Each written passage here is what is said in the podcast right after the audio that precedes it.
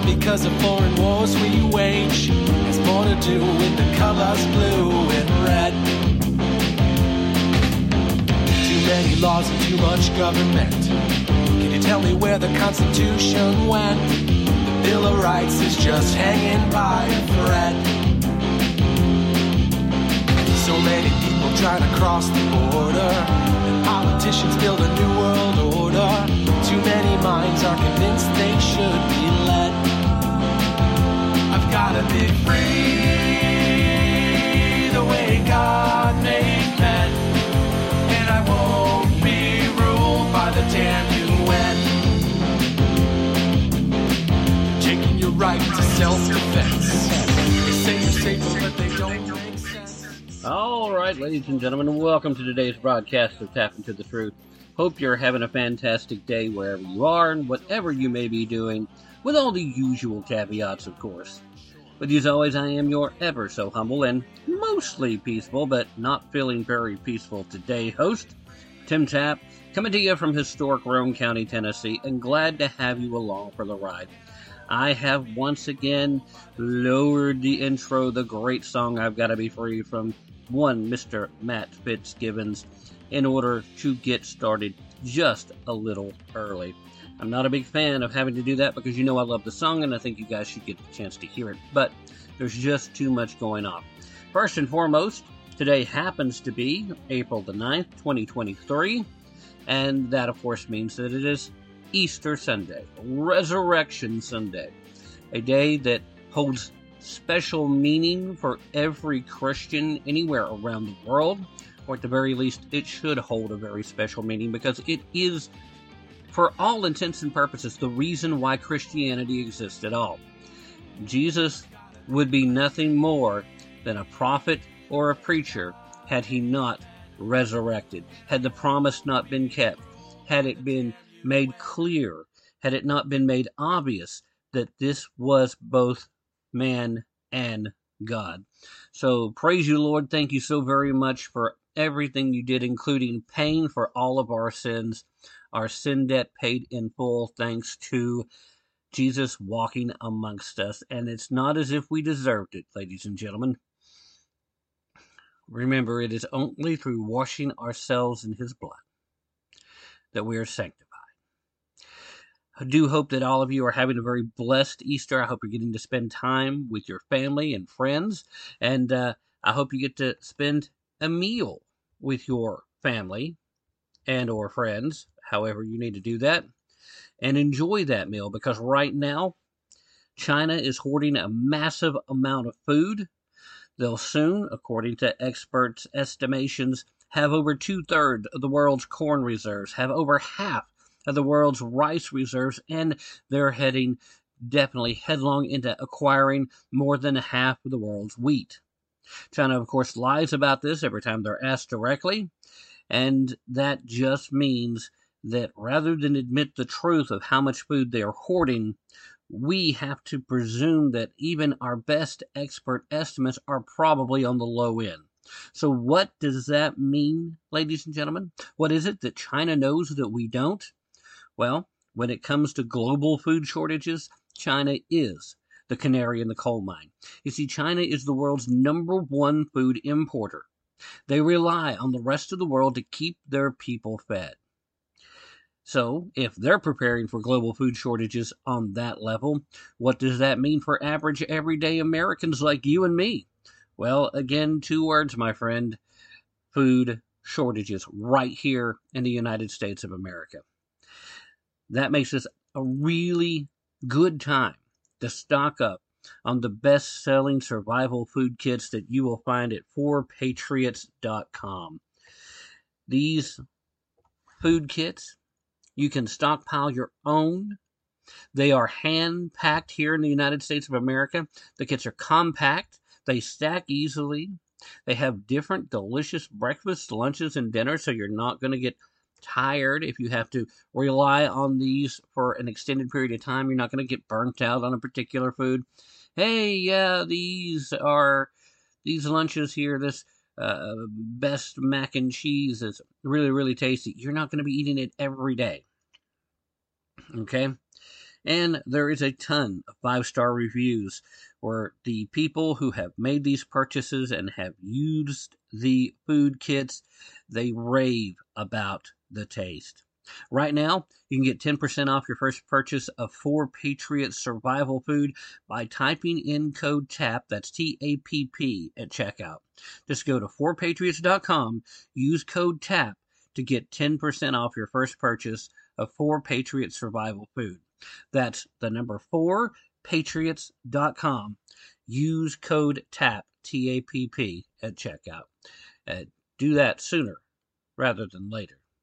All right. The reason that we should be concerned about what's going on around the world is we live in dangerous times.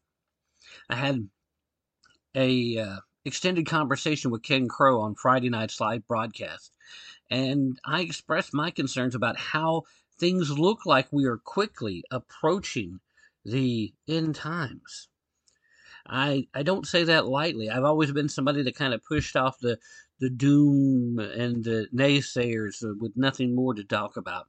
But what we've seen since Joseph Robinette Biden Jr. has been installed as the resident at 1600 Pennsylvania Avenue has been one disaster after another, and every time they attempt to blame the other side.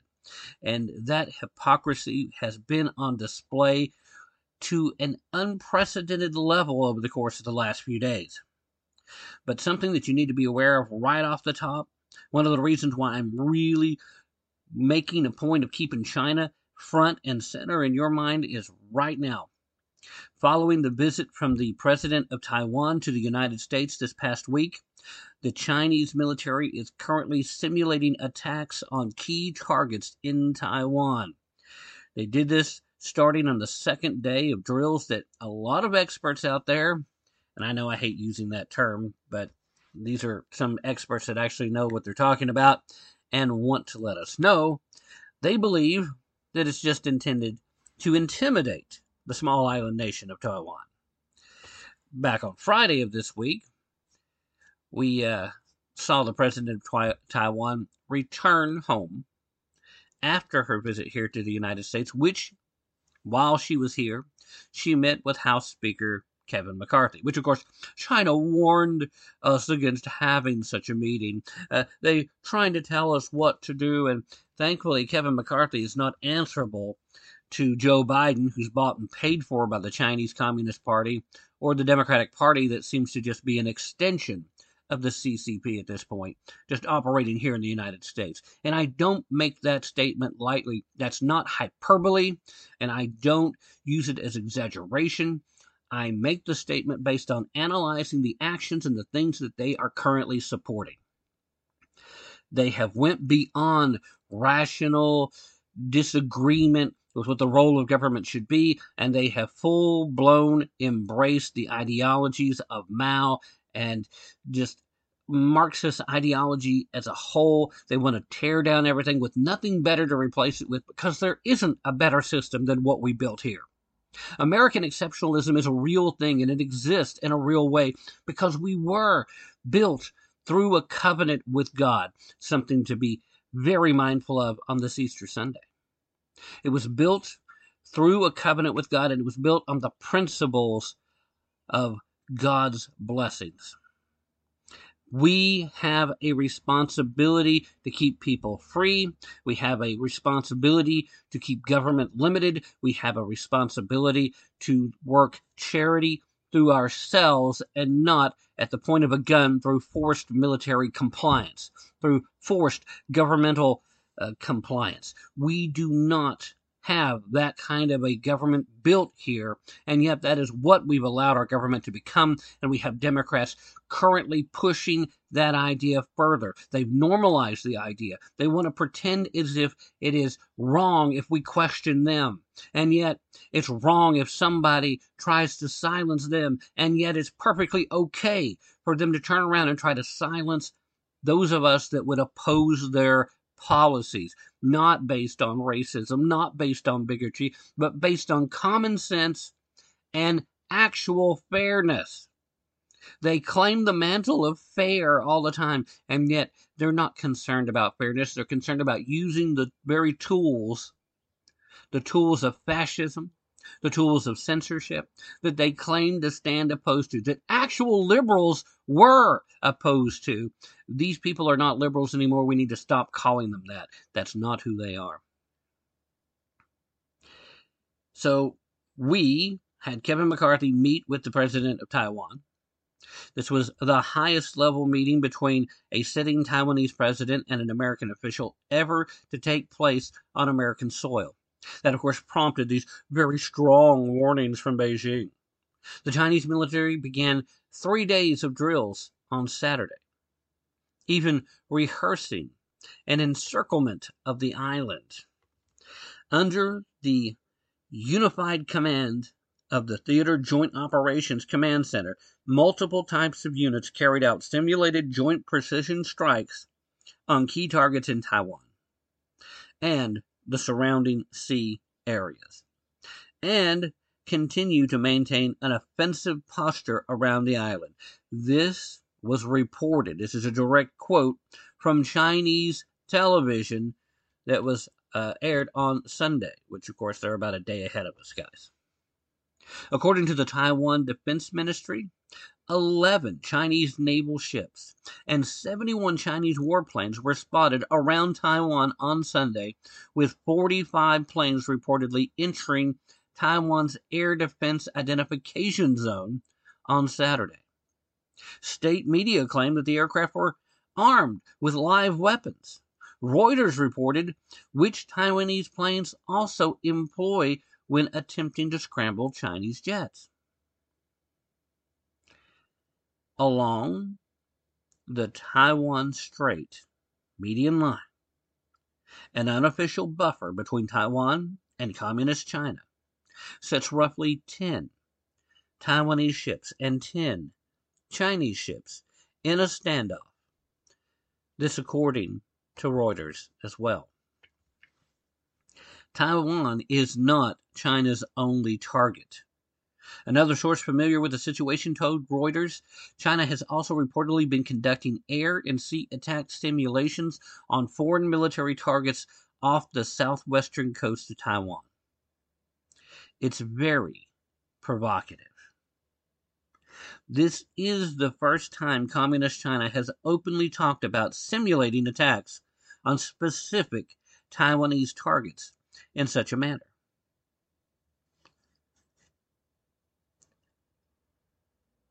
The key targets in question, the fact that they're looking at specific targets might mean adding that military logistic outfits, runaways, and mobile targets are included.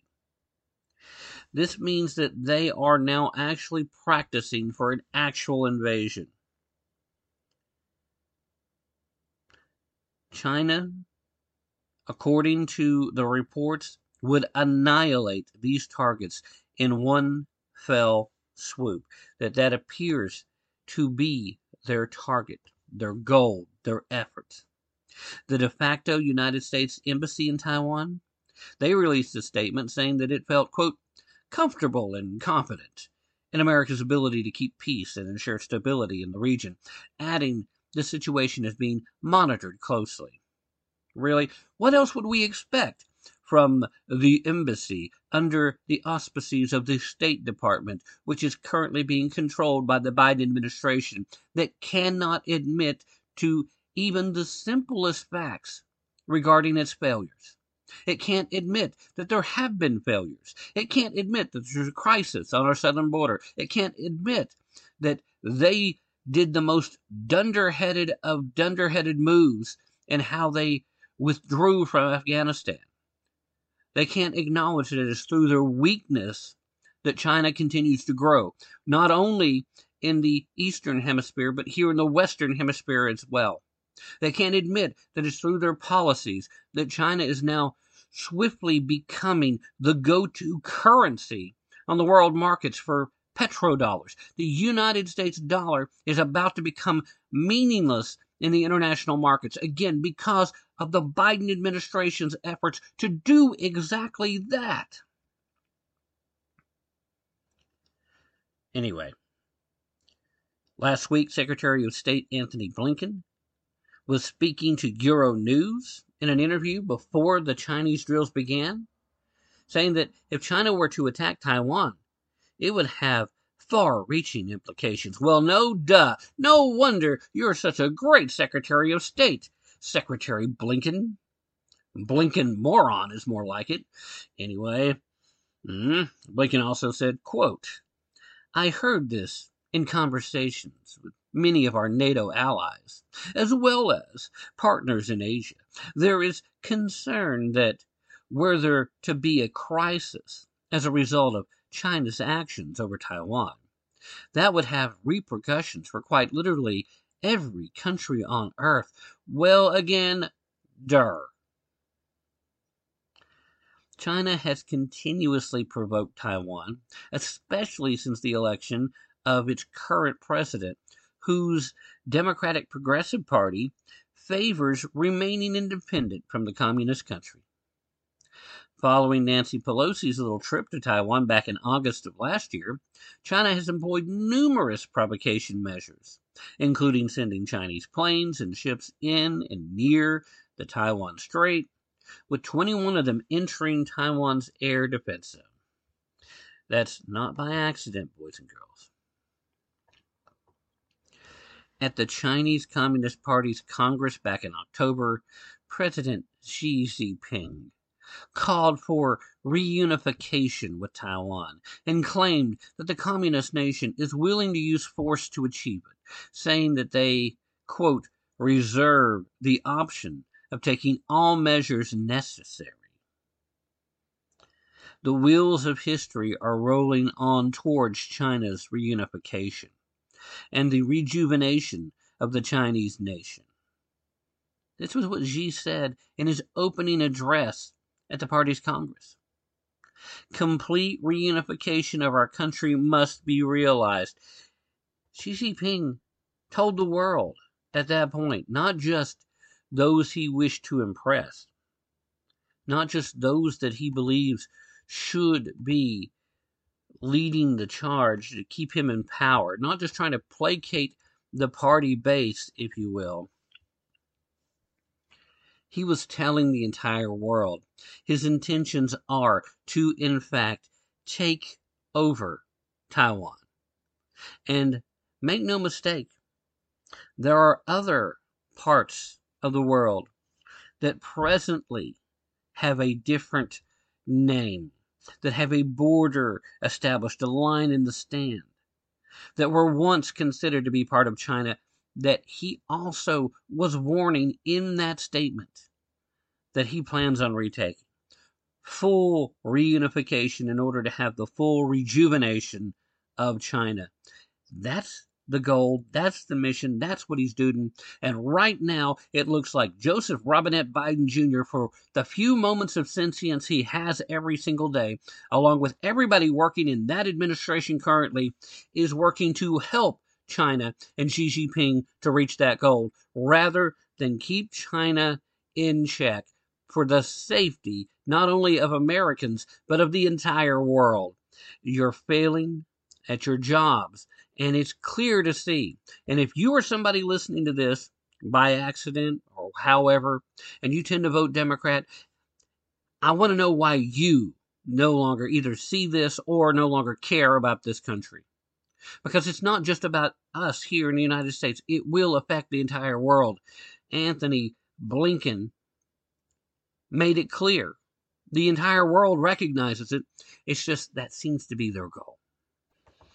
All right, so back here at home, a federal judge in Texas has moved to suspend the FDA's approval of a abortion pill, while another federal judge in state of Washington released a conflicting ruling that keeps the pill widely available. The rulings on the abortion pill, which is used to end the life of a preborn baby human in about half of all abortions currently done, could be headed to the Supreme Court even as the Biden administration plans to appeal the Texas judge's ruling. In his ruling, U.S. District Judge Matthew uh, Karasminski. Uh, again, uh, Your Honor, I, I, apologize if I'm butchering your name. Kazimiski, and, and I, I sorry. Anyway, Judge Matthew said in the FDA, I'm sorry, said that that the FDA had moved too quickly to approve the chemical abortion pill without sufficient testing. Quoting here, simply put, FDA built on its already suspect 2000 approval by removing even more restrictions related to chemical abortion drugs that were present during the final phase of the investigation. And it did so by relying on studies that included a, the very conditions that FDA refused to adopt. So, what we're saying here, or what the judge is saying, is that the FDA ignored its own previous rules to allow this to be approved in the first place. Now, the Biden administration will have a week to appeal the decision, which sided in favor of the Alliance of Hippocratic Medicine and other pro-life groups where uh, who were represented by lawyers with the Alliance Defending Freedom, a great organization, and I highly recommend you support them in any way that you can. Uh, quoting here from ADF Senior Counsel Erik Baptist Pregnancy is not an illness, and chemical abortion drugs don't provide a therapeutic benefit. They can pose serious and life threatening complications to the mother, in addition to ending the baby's life. The FDA never had the authority to approve these hazardous drugs and remove important safeguards. Now, the decision was widely praised by pro life groups, understandably, uh, sad that it takes a judge in Texas, sad that a judge in Washington wants to take the other route, but it does make sense. They broke their own rules, their own guidelines in order to allow it, and that is a result not of protecting public health, but a result of plain politics. Quoting again here The abortion pill destroys a growing human being. The drug kills the preborn child by starving him or her of the vital nutrients needed to grow. This decision restricting the abortion pill will save children from the violence of chemical abortion and will allow them to enjoy their constitutional rights to be born and live. This from Lila Rose, founder and president of Live Action.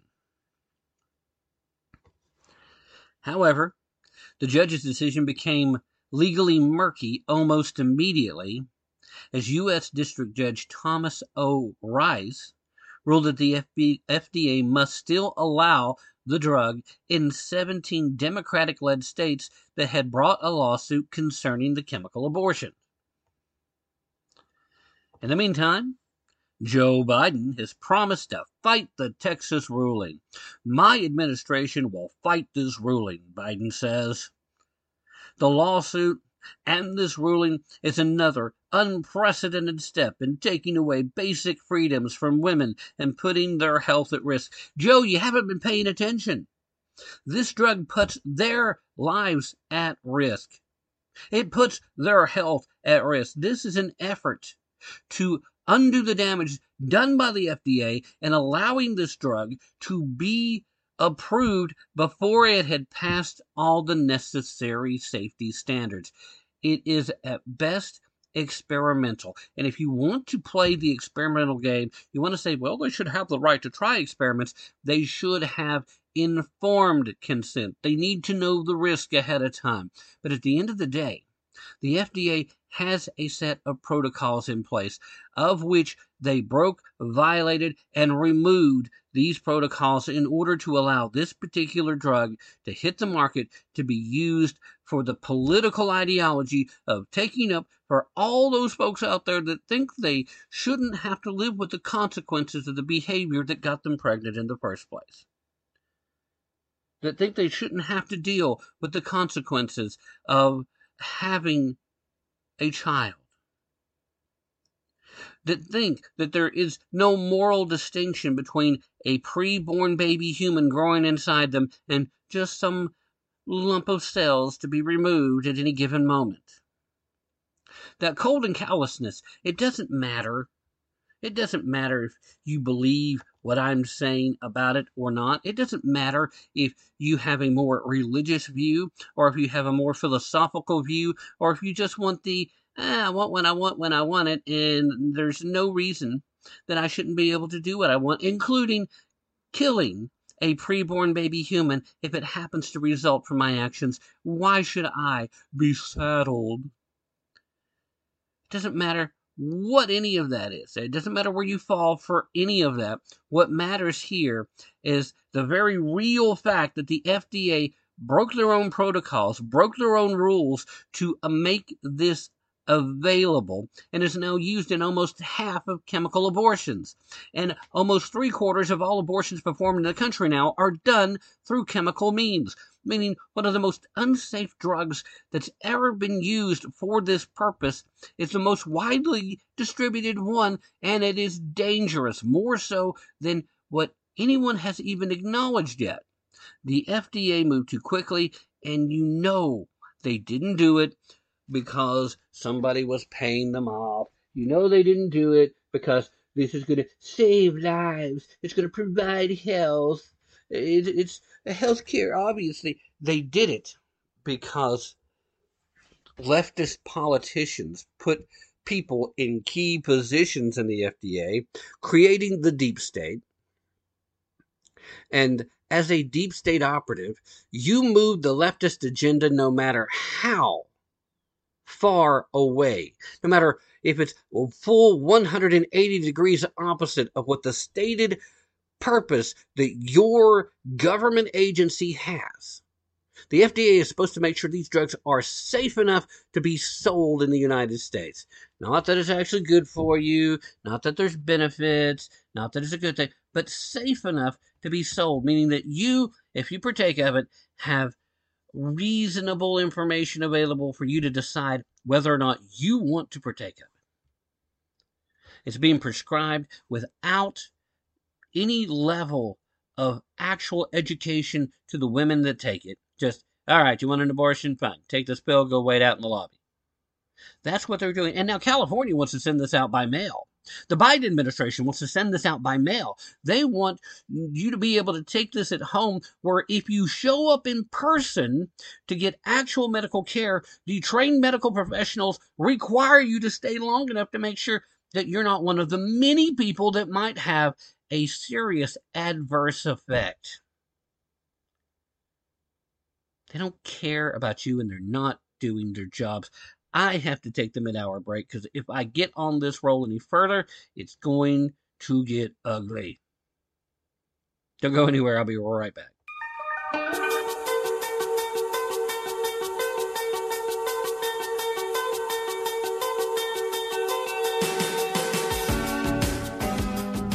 Don't take my word. Definitely don't take their word for it. Be prepared to put in some effort and most importantly, use your brain if you really want to tap into the truth.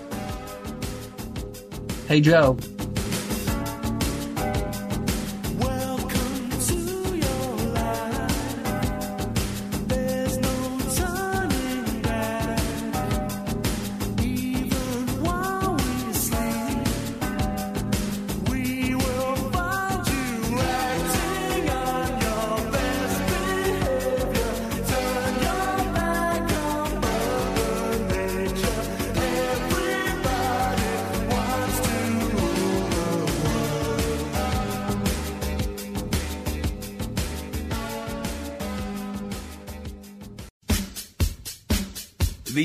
Amendment of the United States Constitution states that in all criminal prosecutions, the accused shall enjoy the right to a speedy public trial.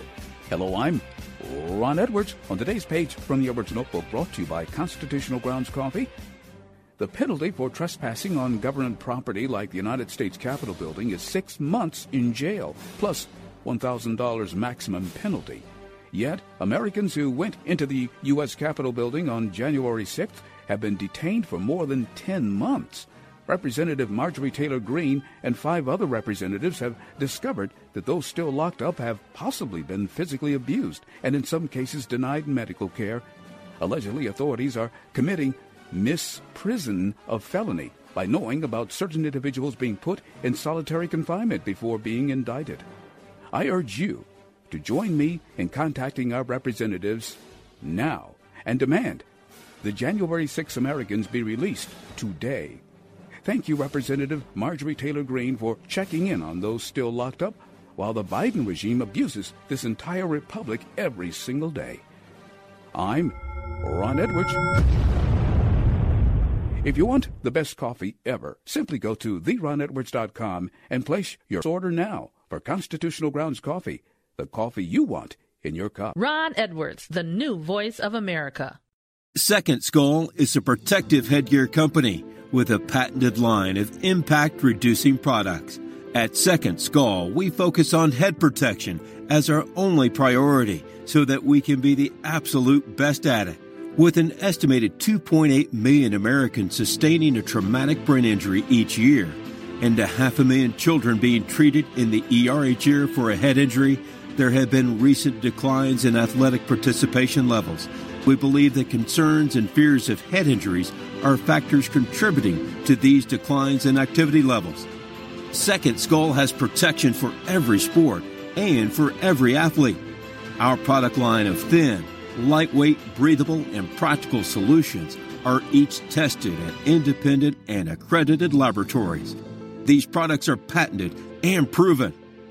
Hi, this is Matt Fitzgibbons at PatriotMusic.com. If you share my passion for the simple but timeless principles that made our republic great and you like rock music, check out my five albums and videos on American history at PatriotMusic.com. You say gun control is using both hands. I've gotta be free the way God made men. And I won't be ruled by the damn UN. Constitutional Grounds, the hot air roasted coffee that produces a smoother, richer, healthier, and less acidic coffee.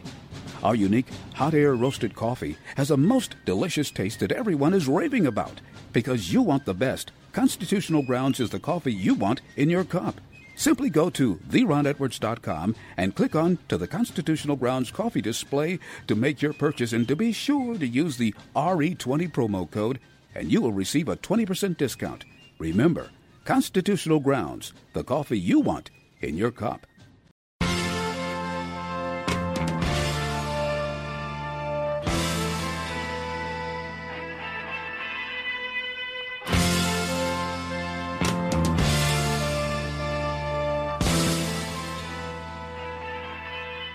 Hi, I'm Christina Bobb, author of Stealing Your Vote and attorney for the Donald J. Trump for President 2024 campaign. And you're listening to Tim Tapp and Tapp Into the Truth.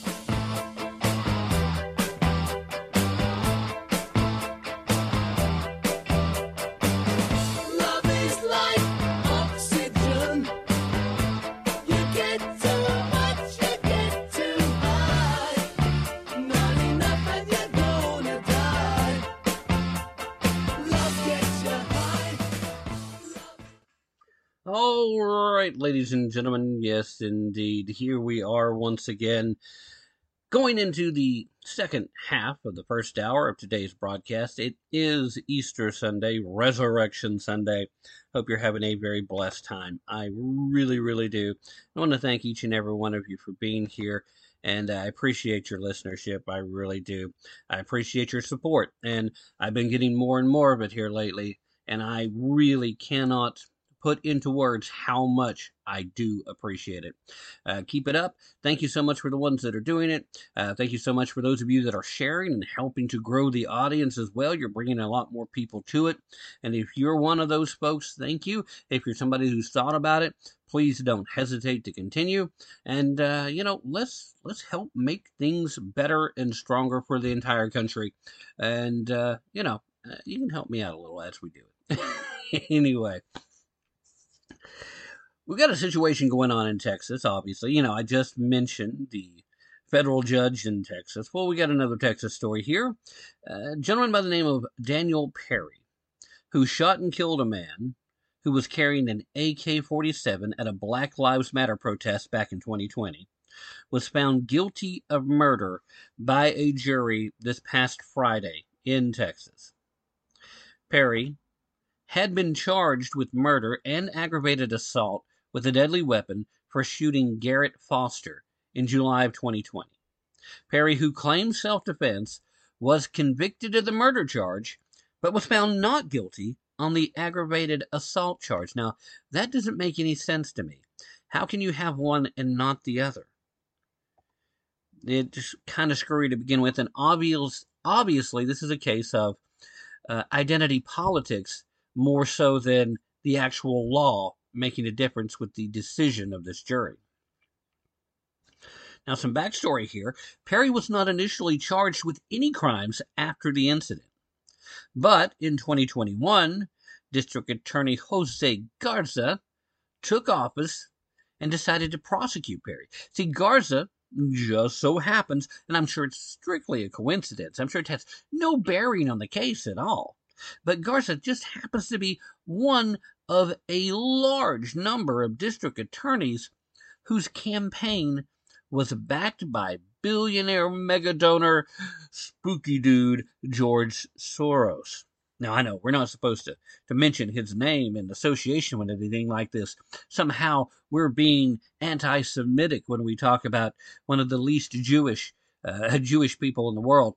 But uh, you know, uh, I'm not afraid to call out his name. Spooky dude's got a lot of money. He's got a lot of power. Got a lot of influence. And these are the things he does with his power and influence. Tries to destroy countries. And right now, the United States is on his chopping block. We are right square in the middle of his crosshairs. We are his current target. He feels like if you can take out the United States, you can take out anybody. And he's probably right about that. Anyway, the lead investigating detective in the case, uh, David Fugitt, he said back in 2021, uh, in an affidavit, of course, that Garza acted with criminal behavior in the case. Now, quoting here, uh, again from Fugitt, I had several conversations with the district attorney's office regarding the presentation of exculpatory, exculpatory evidence related to Daniel Perry. It became clear to me that the district attorney's office did not want to present evidence to the grand jury that would be exculpatory to Daniel Perry. In other words, they didn't want to make it obvious to the grand jury that this was an act of self defense. They wanted to get the conviction. That's why you can get an indictment against a ham sandwich, ladies and gentlemen. The bar is set extremely low. And it's not the job of the district attorney when presenting to a grand jury trying to get an indictment to provide any defense. It is their job, however, to paint the most accurate picture that they can, and he failed to do so here, skirting the legal requirements.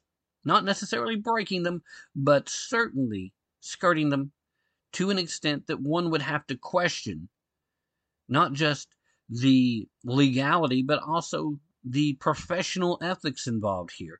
Because as we've discussed in the past, there is a difference between personal ethics and professional ethics. And some of these jobs, uh, the legal profession being one of them, has a standard set for professional ethics that may come into conflict with your personal ethics on occasion.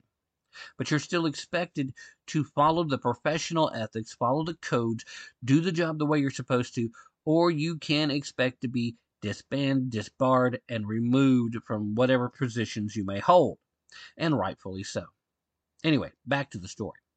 Quoting again, on more than one occasion, I was directed by the Travis County Attorney's Office to remove exculpatory information that I had intended to present to the grand jury during my testimony. Of my original 158 slide PowerPoint presentation, the presentation was reduced to 56 slides with almost all of the exculpatory evidence ordered removed. I felt like I did not have any other options but to comply with their orders. Fugitt also said that Garza's directive to forbid exculpatory evidence from being shown during the case, quote, is when the conduct of the district attorney's office went from highly unethical behavior to criminal behavior. Fugitt said that the Garza office tampered with him and a witness in the criminal matter. Governor Greg Abbott now uh, has been facing calls, uh, just an avalanche of calls, really, uh, starting on Friday, to pardon Perry over the ruling.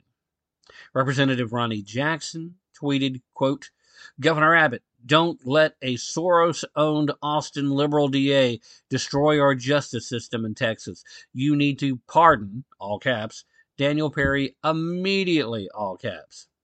And Ronny Jackson is right.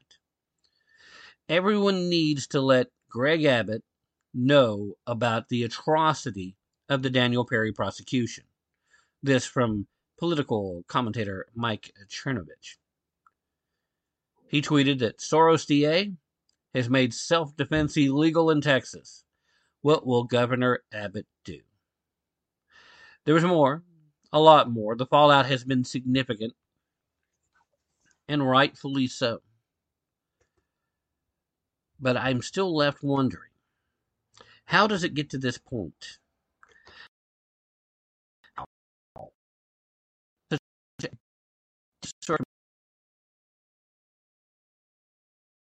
Against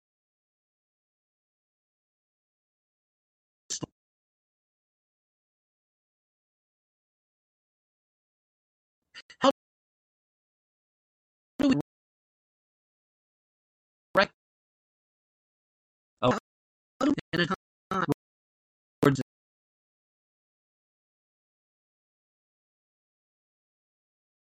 the ocean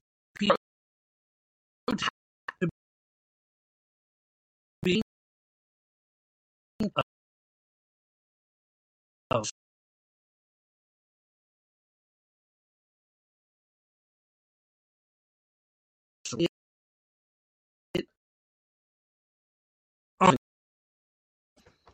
I really wish this guy had come forward before this prosecutor was even allowed to take this case to a grand jury to get the indictment to try to bring it to court.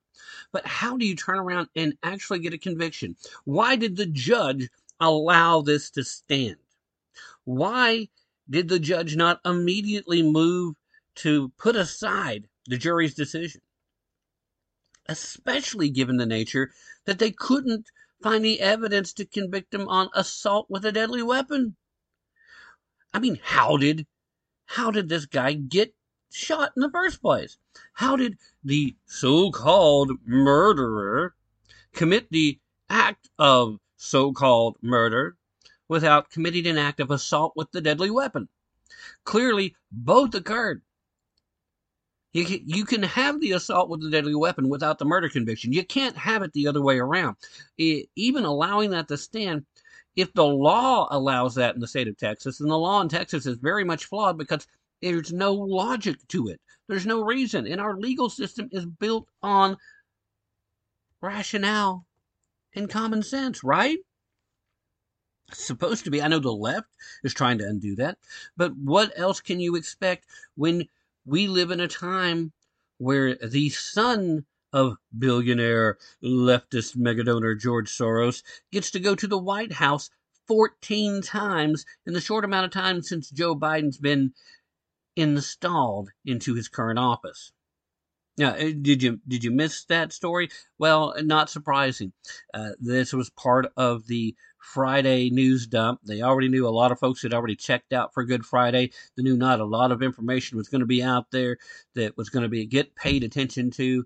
And again, the Friday uh, news dumps are bad enough on a non-holiday weekend, but on a weekend like now, where you should be spending your time focused on your family, uh, there's really you know your family and your faith. I can't leave that out, but there is really fewer people that are going to see it, and this will have been passed over by the time most people get back to paying attention to the news.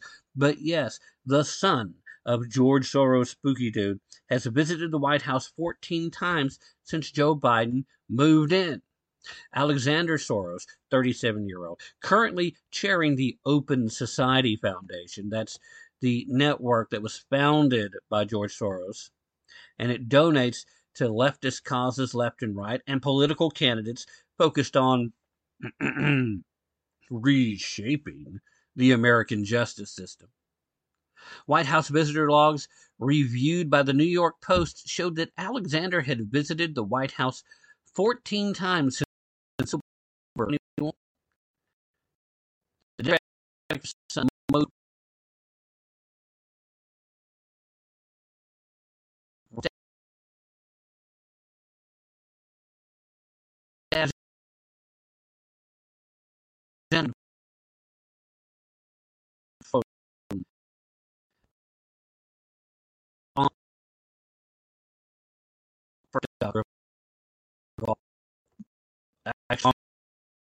most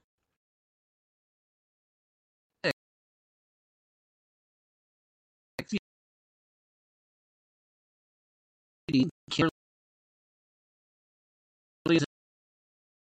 on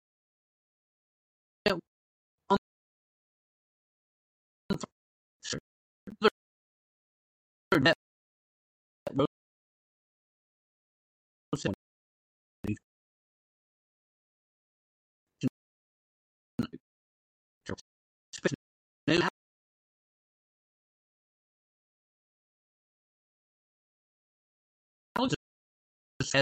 quote, done incalculable damage to our country.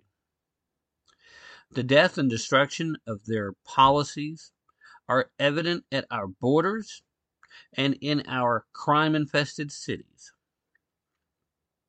The left is addicted to their money and they don't even bother hiding it anymore. Now, Alexander has posted photos of himself with major Democratic leaders like Chucky Schumer, former White House, I'm sorry, former House Speaker Nancy Pelosi, former President Barack Hussein Alu Akbar Obama. He's donated over $11 million to the leftist PACs since 2010. And according to the Post, that's just the tip of the iceberg. In 2018, Alexander donated $2 million to the Senate Majority PAC. That's $2 million. George Soros and his family has faced increased scrutiny after former President Donald Trump connected him to the Manhattan District Attorney Alvin Bragg. But we have been trying to call this out for some time. Here, other conservative voices, uh, we have been talking about George Soros and the threat that he poses to our country for quite a long time. And just as an FYI, George Soros' other son, Jonathan, and his wife, Jennifer Allen Soros, they donated, donated directly to Bragg's campaign, each cutting a $10,000 check for the leftist district attorney back in April of 2021 as he continues to get Trump. Is it any wonder that we're concerned about what Soros' DAs are doing? And is it any wonder that the left is constantly trying to deny that George Soros has anything to do with that? Well, I've never met Alan. Uh, uh, is it Alan? No, Mr. Bragg. Alvin. Why did I want to say Alan? Alvin Bragg. Well, of course you've never met him. You don't have to meet him to support him. You don't have to directly write a check to have wrote a check and make sure the money gets there. There's a lot of things that you can do to support these policies, dictate these policies, and never actually have to directly speak to a person that's going to be expected to implement them, isn't there? Now, it's pretty clear from the way the left has been acting since Donald Trump uh, actually made the connection between George Soros and Alvin Bragg that there is an obvious connection. They're concerned about Donald Trump saying this because they know that for the first time, there's somebody with a major reach that's going to be able to get into the hearts and minds, that they know that they cover Donald Trump newsworthiness because they have to. It's their ratings bonanza. They love Donald Trump to be in the news. So the things he says, they have to talk about. But when he says something that is so true and points to their lack of integrity, their willingness to sell their very souls and sell out their fellow Americans and sell out the nation as a whole uh, in an effort to get Joros, uh, Joros, George Soros money. I'm trying to merge them together, say it faster. This George Soros money that you might accidentally stop for just a second and say, hmm, that, that, that makes sense to me. What what else is there? And you know what happens once you start pulling a string, right?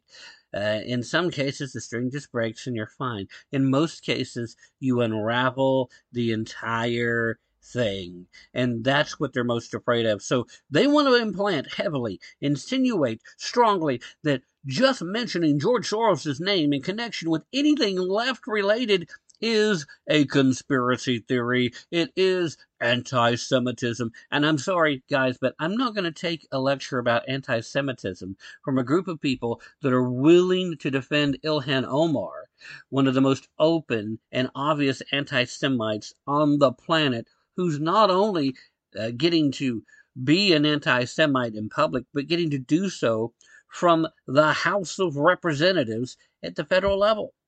They're also willing to defend uh, Rashida Tlaib, who also very anti-Semite.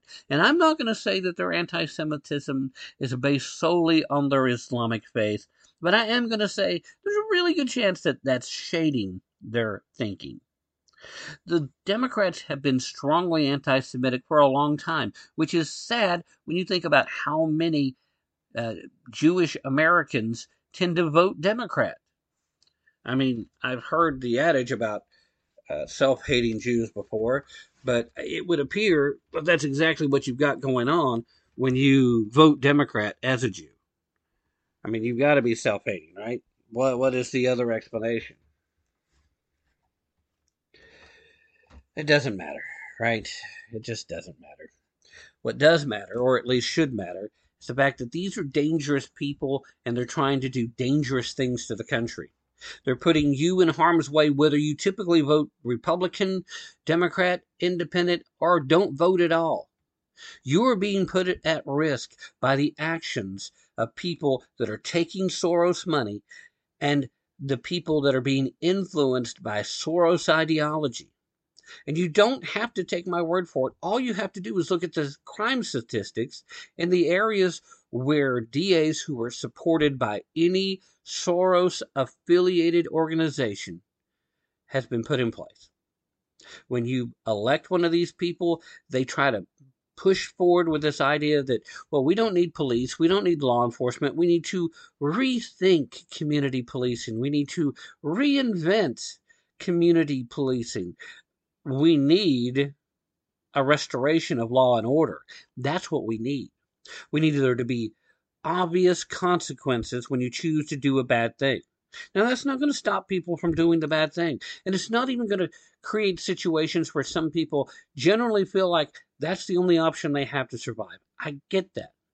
But there still needs to be that level of deterrence. We still need for people that are inclined to commit criminal acts to understand that there is an inherent risk and that that risk is real and that that that there will be people that are willing to stand up for the law-abiding citizens that you intend to victimize. That there will be people that stand on that thin blue line and protect the rest of us from the violence that would-be perpetrators would perpetrate upon us and for the other forms of harm through loss of property, and loss of limb, loss of health, even possibly loss of life. There has to be people willing to do that. We need to pay these people well enough to do the job, and we need to back them when they have to make a tough call.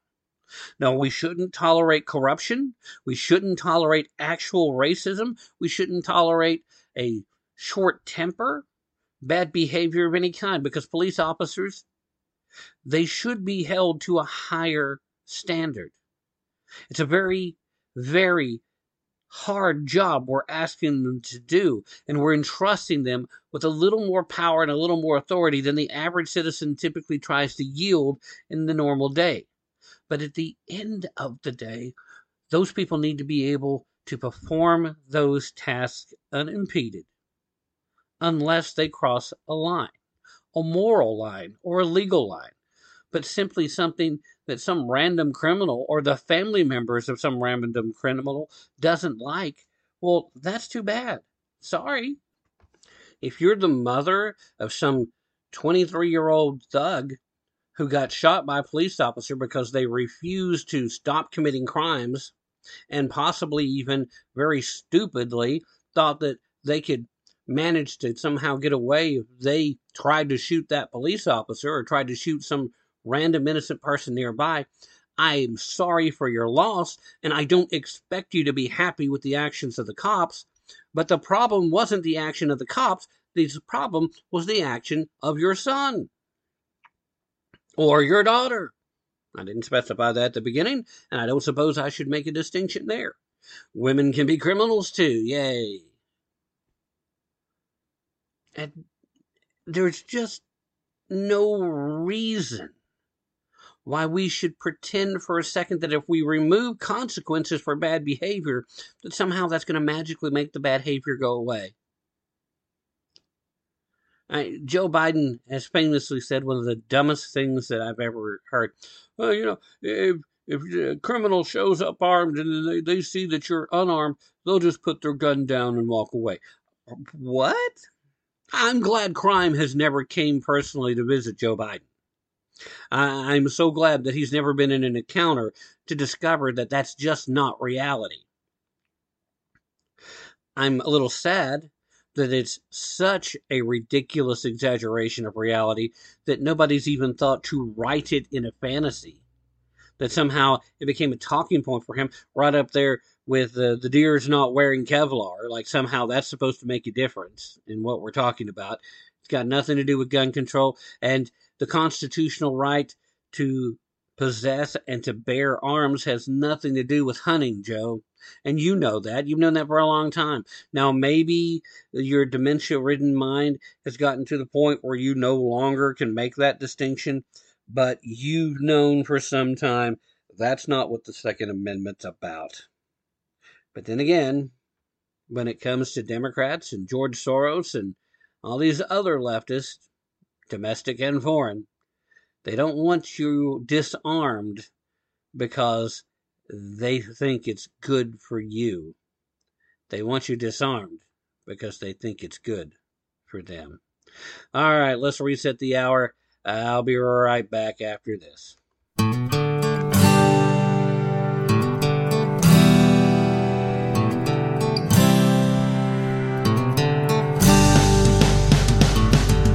Was from a blue state clan, taught to praise the little man, told that union saved the working class. He was raised a red state son, to love the flag and own a gun, warned about the greed within the mass. They met beneath the moonlit sky, a college party drunk and high, and when they had degrees, they said their vows. He couldn't say when, he couldn't say how, he couldn't say why. She was different in his eyes.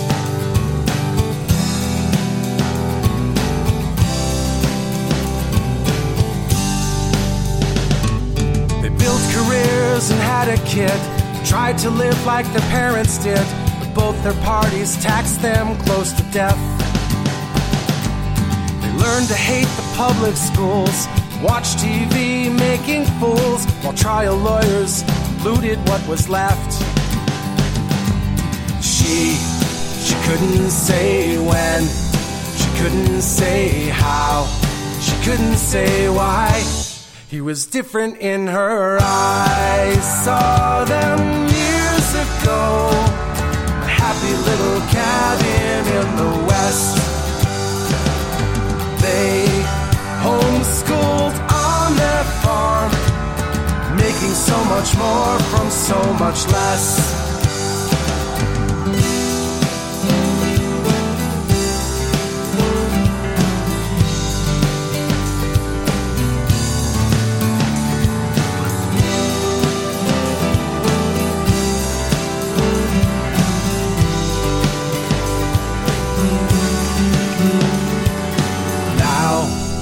They can say when, they can say how, and they can say why.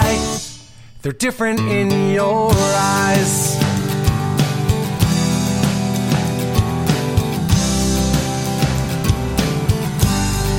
They're different in your eyes. They're different in your eyes.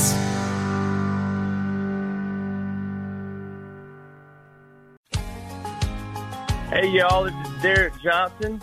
You can find me at DerekJohnsonCountry.com. And you're listening to Tim Tapp and Tapp Into the Truth. She's hair pulled back in a camo cap with a catfish on the line. She's an evening gown night on the town, candlelight and wine. She's shy, she's bold, she's like a nice cold fireball whiskey shot. She's a big high five on the 50 yard line. She's a real cool kind of hot. With long hair's blowing out a roll down window, my old truck shines like a brand new limo. I'm the guy with the big old smile all the selfie shots. She's like an August day when you're baling hay and that lemonade hits the spot.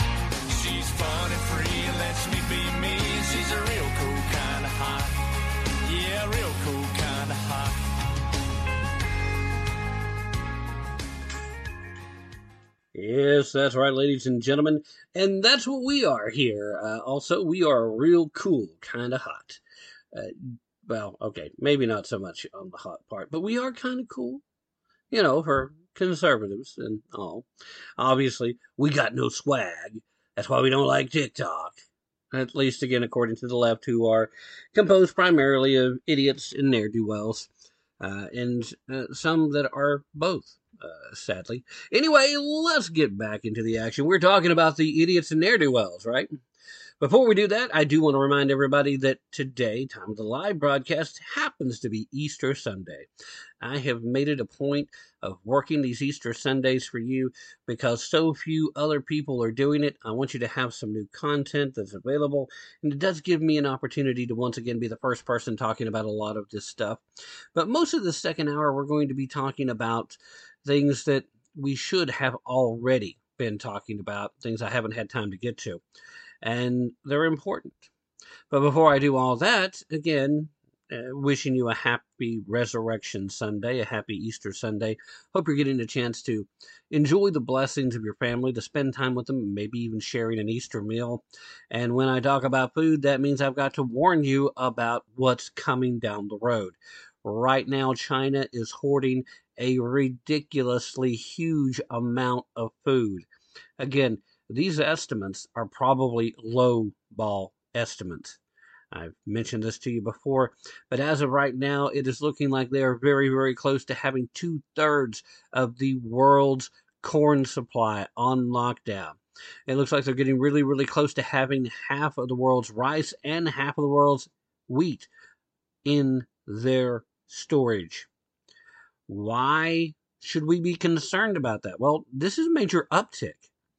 Now, China is literally the canary in the coal mine when it comes to global food shortages because they are, in fact, the number one food importer.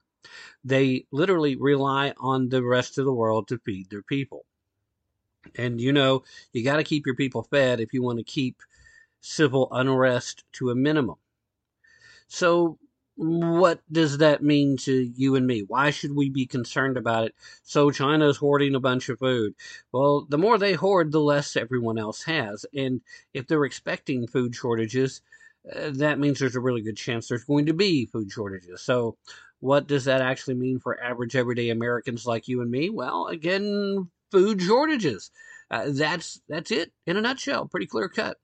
The fact that we see this coming means that we need to take steps to prepare for it, making this a really good time. An excellent time, in fact, for you to take yourself over to 4patriots.com and start building your personal stockpile of the best selling Four Patriots survival food kits. Those kits are hand packed in the United States of America. They are compact. They come in containers that are easily stackable. They have tons of different varieties for breakfast, lunch, and dinner. And they have a bunch I mean, a bunch of five star reviews that absolutely rave about the flavor, that absolutely cannot get past how good this stuff tastes. Right now, you can get 10% off your first purchase of 4 Patriot Survival Food by typing the code TAPP, that's T A P P, TAPP, at checkout. Just go to 4patriots.com, use code TAPP to get 10% off your first purchase of 4 Patriot Survival Food. That's the number 4patriots.com and use code TAPP, T A P P, at checkout. Uh, that's all there is to it. All right. Now, what was I saying? Oh, yeah.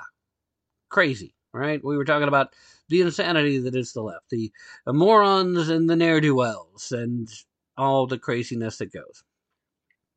All right. So, there's this lovely young lady by the name of Riley Gaines. Riley happened to have been a top collegiate swimmer, was one of those people that you saw on those famous national championship swimming, the NCAA uh, where we got to see the difference between a guy saying that he's a girl getting to compete in women's swimming. Now, Riley was a great swimmer for the University of Kentucky, and she was denied her top billing because we had to play this gender identity political game that the left is sh- literally shoving down everyone's throat. Well, since she's left college, she's made a point of going around and speaking on behalf of women participating in women's sports, trying to protect women's sports at every level uh, elementary school, high school, collegiate level from the onslaught of the transgender athlete insanity. One of the things she did recently is went to a speaking engagement at San Francisco State University. While she was there, she was literally assaulted and held hostage after speaking at San Francisco State University. There were a ton of videos. Uh, I think it's fair to call them shocking if you've seen them. The fact that this would be allowed to happen on a college campus anywhere in the United States. But these videos showed the chaotic scene as police tried to rush Gaines through the hallways, only to end up leaving her barricaded in a room for three hours. Meanwhile, outside this room, militant trans activists could be heard demanding money for her release. We're not letting her go until you give us what we want. In the end, not a single person, not one, was arrested.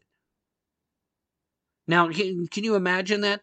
These people literally chased not just her, but the police, who then barricaded her in a room and then made their own escape.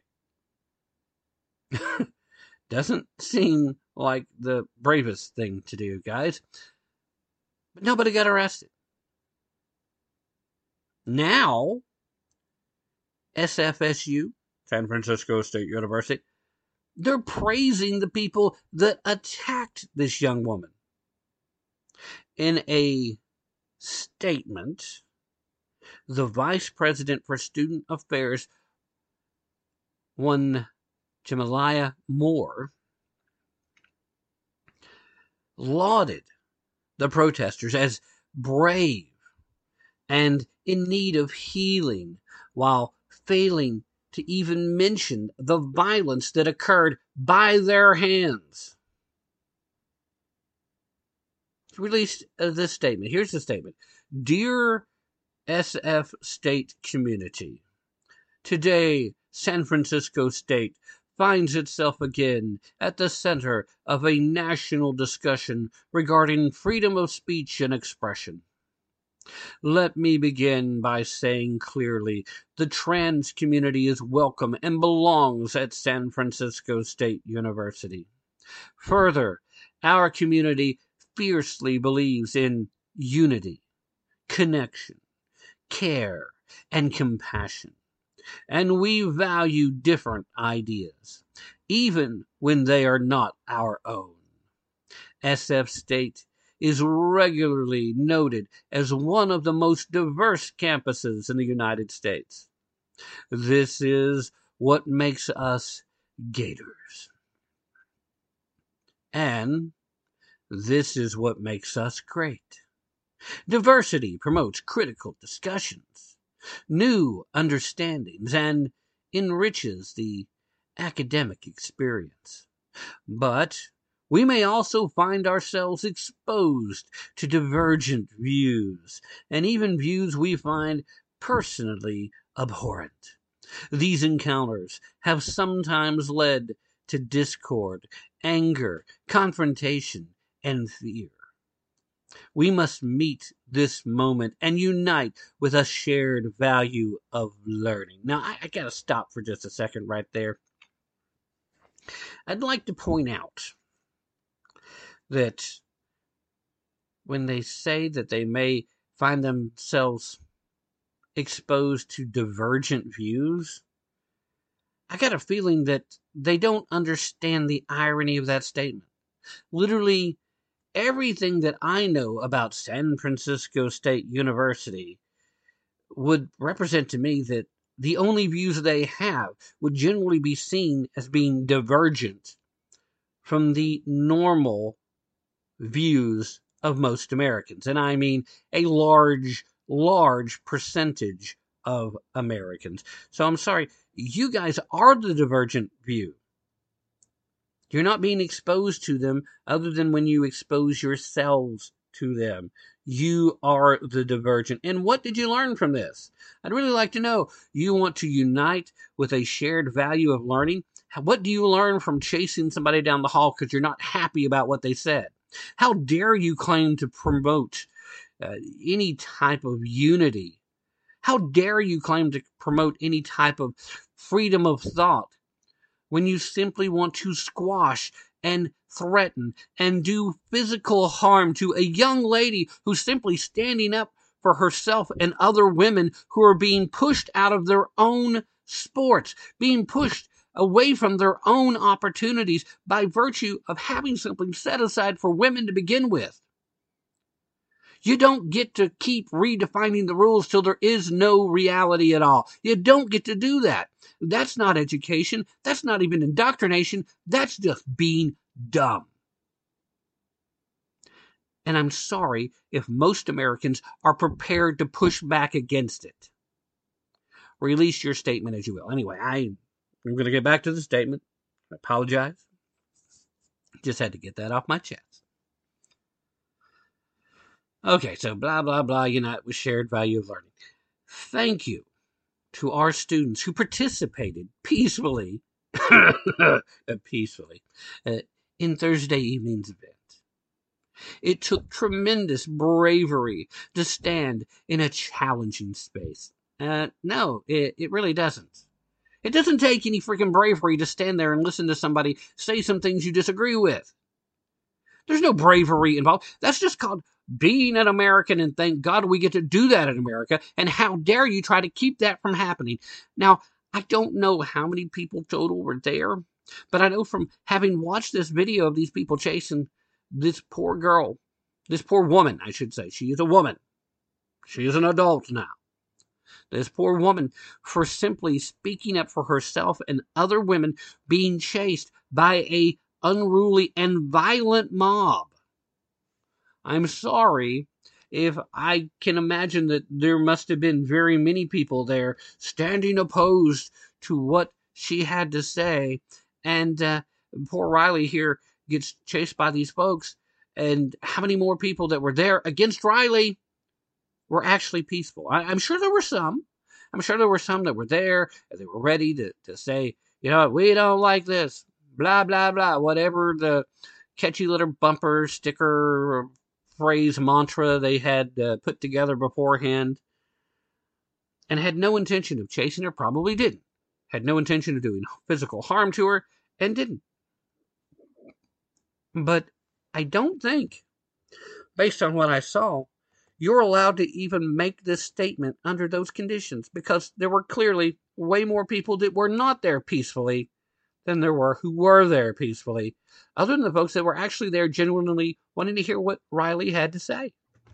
And yes, if you happen to have been somebody who was there to peacefully protest and you didn't get involved with the mob once they became a mob and you just decided to go home and leave all that and not be part of it, then kudos to you. I mean, seriously, congratulations. You were the few that were actually involved with what does help to make America a great place. You have a right to legitimate protest. And, and fair enough. So, guess what? You should now immediately move to transfer to another college. You should. You should not allow yourself to be associated with what happened there. In fact, there's a lot of parents who are paying for their kids to go to this college that should immediately move to cancel their checks, cancel their payments, make sure that they'll not spend another moment on that campus. Get your kids into another school ASAP. Unless you happen to be all on board and you're uber woke too, and in that case, congratulations, you got your kids in just the right place to make them grow up and be just as stupid as you are. Stupid. Not ignorant, stupid. Because you probably know a lot of things. You're just really dumb. Because you're not seeing how you're being manipulated. You're not seeing how you're being used as a resource to help promote something that is only intended to take away your freedoms, your liberties, and your ability to continue to be a wealthy influencer. Yes, thank you to our students who participated peacefully. It took tremendous bravery to stand in a challenging space. Again, I'm going to say no, it doesn't take any bravery at all. It just takes a willingness to sit there and say, you know what, I, I don't agree with that. And that's it. Back to the statement. I am proud of the moments where we listened and asked insightful questions. I'm wondering how many moments that actually was, but okay. I am also proud of the moments when our students demonstrated the value of free speech and the right to protest peacefully, which obviously ended relatively quickly. These issues do not go away, and these values are very much at our core, except we don't actually honor them or want to protect them in any fashion. This feels difficult because it is difficult. As you reflect, process, and begin to heal, please remember that there are people, resources, and services available and ready to receive our Gator community, including facility staff members, coaches, and mentors who are here to support you. Yes, here to support you. Campus resources are also available. Equity and community inclusion, counseling and psychological services, Dean of Students Office. The well being of the SF State Campus community remains our priority. Sincerely, Jamillah Moore, EDD. Vice President for Student Affairs and Enrollment Management. Yeah. Yeah, that's that's a great statement, guys. I want to thank all of you guys who took the time to show up and do things completely right because clearly we did nothing wrong. Oh. So, San Francisco State University has decided that the real victims in this case are in fact the screeching, screaming, hysterical trans activist who physically assaulted and kidnapped someone for using their First Amendment rights. That's that's who the real victims are, according to this person and other people on staff at San Francisco State University. But of course, this isn't that different from anything else that we're hearing from other people on the left. It's not that different than what we heard from Kamala Harris when she visited Nashville, talking about the Tennessee Three, which I promise you these three do not represent Tennessee in any real and meaningful way. But yes, yes, the real victims are the people that created a mob, that chased a young woman, that physically assaulted a young woman, that held her against her will in a location. And, and like I said, in some cases, if you watch the videos, you can clearly hear some of them demanding large sums of money for her release. I think it's fair to call the statement tone deaf. If, if I'm going to be as diplomatic about it as I can be, I, still think that tone deaf is, is fair. But you see, it's not really tone deaf because this is exactly the tone that San Francisco State University is shooting for. It's meant to claim that those committing violent acts or just being generally deranged are actually the ones who are victimized. You see, Moore even provides links to counseling and equity and community inclusion services in the email. Don't don't get me wrong. Every single one of those protesters needs counseling. And in several cases, probably considerably more than just a little counseling. But not in the way that Moore's suggesting.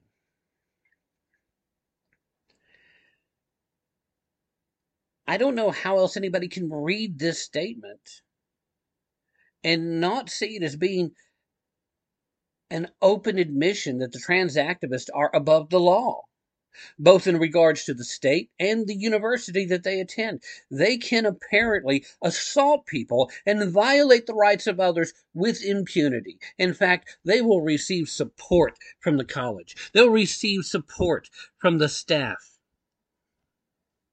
You literally had a hostage taking event occur, captured on video at the San Francisco State University campus. And the police made zero arrests. Zero arrests, while the university itself praised the hostage takers. What exactly is it that normal people are supposed to even do with that? What what are you supposed to to wrap your mind around and and actually believe that somehow those people were the victims here?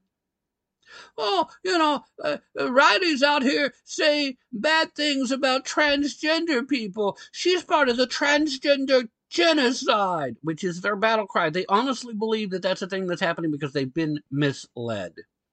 And again, this isn't the transgender people themselves, these are the activists. If it was up to transgender people themselves, especially if we didn't have the social contagion going on, if we were actually limiting this to a conversation about people that only were genuinely suffering from gender dysphoria, there wouldn't be enough people to have filled that room to create a mob, to create a crowd, to chase Riley from point A to point B, to hold her hostage, or to even intimidate the local police, even if they had had the least bit of intention of intervening on behalf of Miss Gaines. Which clearly they did not. They would not. They're not about to be seen having to restrict and restrain a group of college students because they don't understand boundaries. They don't understand the difference between right or wrong. They've been led, misled, I should say, to believe that they're right and their right makes might and the ends justify the means and the other side just needs to be stopped because the other side is just evil. They believe that without applying any critical thinking to the scenario at all. They are victims, but they're not victims of misogyny. They're not victims of white power. They're not victim of systemic racism. They are victims of the left's ideology trying to convince them that they are victims. And in the process, they have not been taught how to apply critical thinking. They have not been taught how to face the reality of the world in which they live in. And they have not been taught that you don't have to be an ally to every group that's adversarial to your own because most of those groups shouldn't exist in the first place. I'm white and cisgendered. I've got to find some way to be more than just an ally. I know I'll be trans. Now, as absurd as that sounds, we know that to some degree that's actually a thing that's happening. That's not the case with every person that's trans, but we know that there is simply not enough people that actually suffer from gender dysphoria to account for the number of people that claim to be now. This is an open admission of their guilt.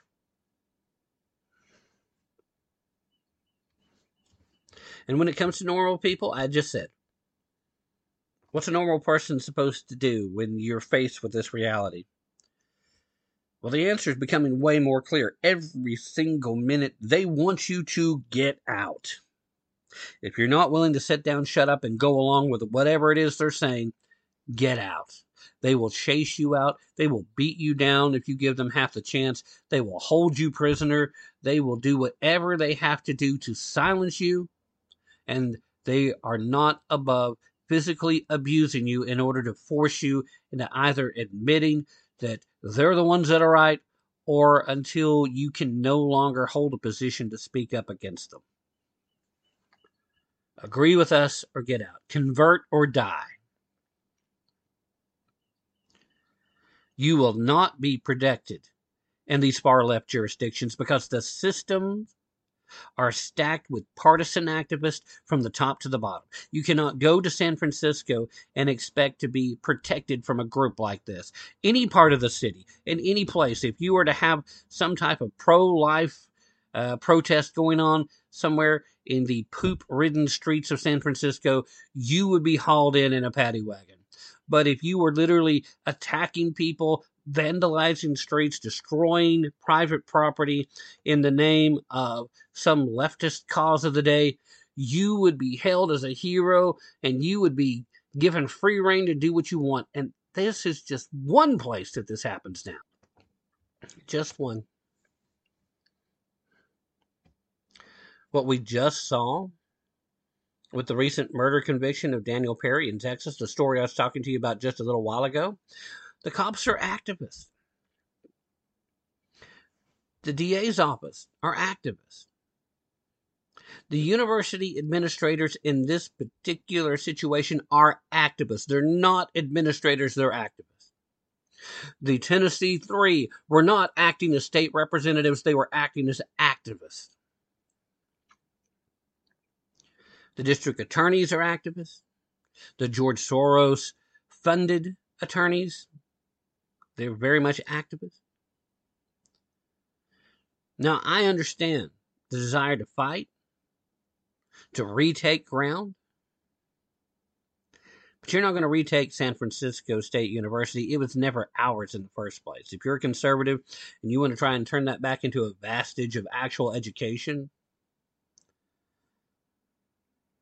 if you happen to attend there, if you happen to be conservative, get the hell out. There's no point in even trying. You're not going to retake San Francisco State. And at some point, your personal safety and the safety of your family have to come first. If you remain in these deep blue areas, it's just a matter of time before you are victimized. Riley Gaines needs to take legal action. She absolutely needs to take every legal step she can against the university, against every student that can be identified, and against the police that just left her there in the fashion that they did. She needs to sue everyone she can. Now, I'm not a lawyer. I understand it's a little more complicated than me saying that this is what you need to do. But there are absolutely legal remedies to pursue in this instance. I know that to be the case. The only way this stops is when consequences are put on the table and not just sitting there staring at these people as, oh, well, you know, that could happen. And then they get the wink and the nod from the activists in the DA's office and the activists in the police station and the activists that are working in school administration saying, yeah, technically we might have to do this, but we'll find reasons not to. No, there has to be actual ramifications that get those people back to doing their jobs, no matter how they feel politically. It is perfectly fine if you want to be a leftist nut job. But if you get a position where you are expected to perform a certain duty, then you need to do that job and not let your politics interfere. It's easy to do. You just need a little bit of personal integrity. Just a little. I know that it can be done. I've done it myself. I know it sounds weird, right? But I have done it. I did this when I was hosting, was actually the mediator of a U.S. senatorial debate here in the state of Tennessee. It ended up being a case where an independent candidate and the Democratic candidate showed up, but the Republican who was the incumbent didn't. It was mostly Democrats who showed up, but I conducted the debate in a fashion that had most of the Democrats at the end asking me about my show, wanting to listen in, because they thought I was one of them.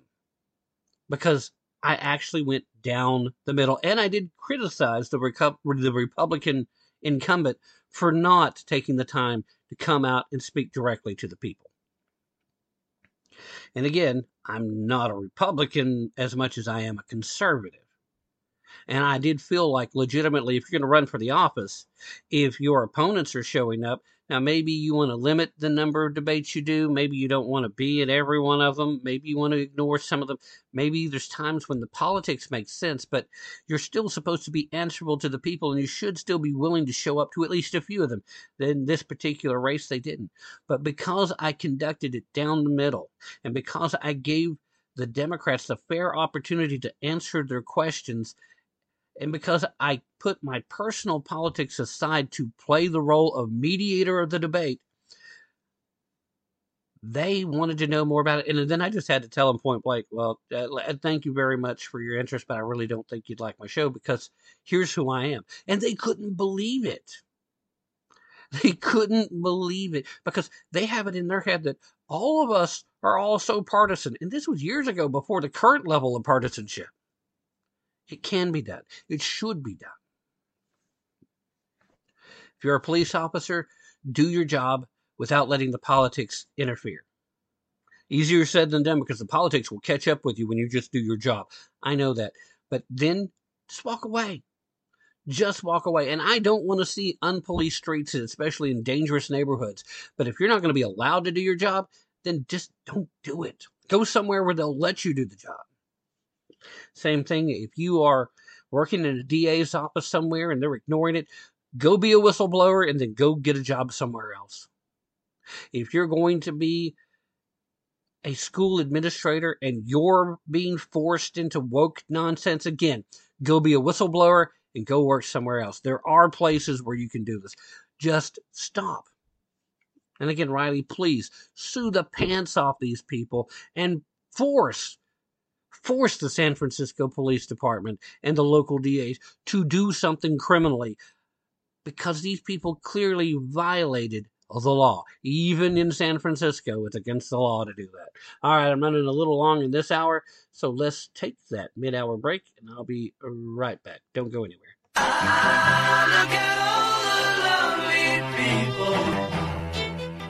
Hello, this is Stella Morabito, author of The Weaponization of Loneliness, and you're listening to Tim Tapp and Tapp Into the Truth.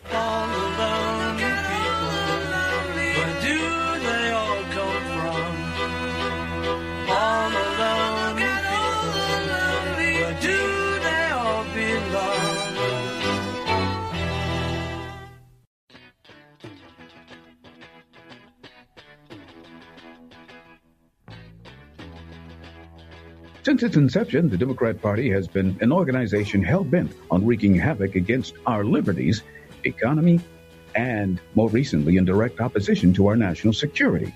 Hello, I'm Ron Edwards. On today's page from the Edwards Notebook brought to you by Constitutional Grounds Coffee, while I am speaking truth the whole truth and nothing but the truth? Concerning the Democrat Party, it is obviously nothing more than a subsidiary of the Chinese Communist Party. I believe there are no longer any well meaning liberals in the Democrat Party. The Democrat Party is today a cataclysmic cauldron of wicked far left lunatics seeking to literally kill liberty, destroy the economy, and assist China in its effort to dominate what remains of our beleaguered republic. The Democrat Party agenda is now 100% based upon the evil doctrine of Karl Marx with increasingly heavy handed tactics that Chairman Mao would be proud of to see here in the United States. Democratic legislators and Joe Biden do not serve on behalf of the best interest of we the people. If it's good for America, Democrats oppose it. What's bad for America, the Democrats support it. The wide open borders and illegal border crossing invasion is self evident of that fact. I say we stop the demented Democrats before they kill our republic. I'm Ron Edwards. See you on the next page from the Edwards Notebook. Beanstox is designed specifically for people who haven't started investing yet, or don't know how to do it, or haven't been trained how to do it, or are worried about investing in the stock market that they've never done before. It's a robo advisor system that really simplifies the investing process. The challenge we all have is that as you work and you grow in your career, you have to put something aside for yourself when you retire around 65 years old. And the idea of Beanstox is to simplify that whole process. In other words, put aside 10% of your salary each week, maybe just $100, and let it go to work in the stock market for you. And what Beanstox does is basically automate that process for you. Easy to set up. You can transfer directly from your bank account and puts it into exchange traded funds, which are baskets of many stocks, which gives you diversification. That's the whole key. The idea that you can have this done for you weekly or bi monthly. But the most important thing is to start now and make it so that you are putting something aside for your own retirement. Beanstox just makes it really simple to do.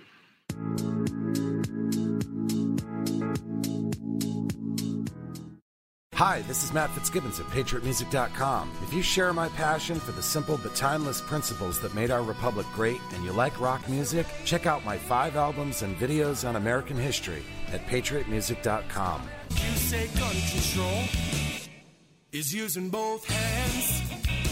I've gotta be free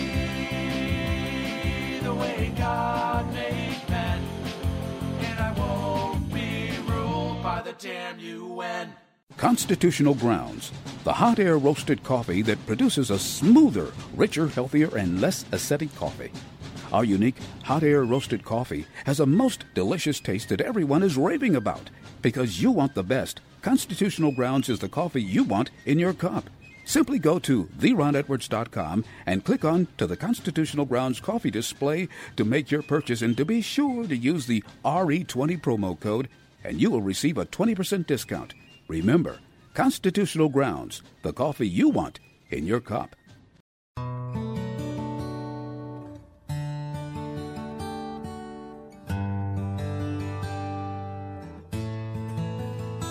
Been two whole days since she's gotten a wink. She heads to a cot for an hour.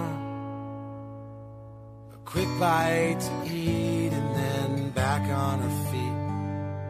If time allows, maybe a shower. The child is crying, his mother is gone. And nobody else hears his call. Turns back to help like an angel in white flies down the hall.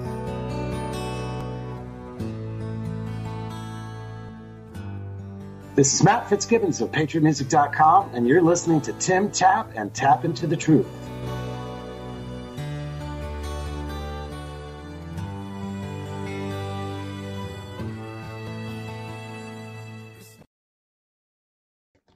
Alrighty, ladies and gentlemen.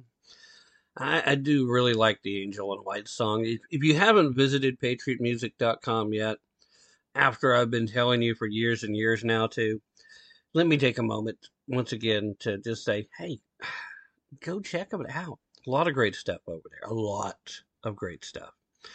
All right, it is Easter Sunday, and we are flowing into the final moments of what we're looking at today. I want to thank you so much for being here. And before I get into today's last subject of the day, I want to remind each and every one of you that I'm saying things sometimes where I sound harsh out of frustration. And I know I'm not the only one frustrated by it. I know a lot of you guys are too. And as much as we want to just lash out and push back and, and start giving them a dose of their own medicine, we also need to take that extra moment to remember what sets us apart, what makes us different from the leftist reactionaries is the fact that we're capable of still putting our emotions to the side, taking that deep breath, and then applying logic and rational thought. When we use reason and fact based uh, information to move forward, we always, always come out with a much better outcome, period. And that's what we need to do.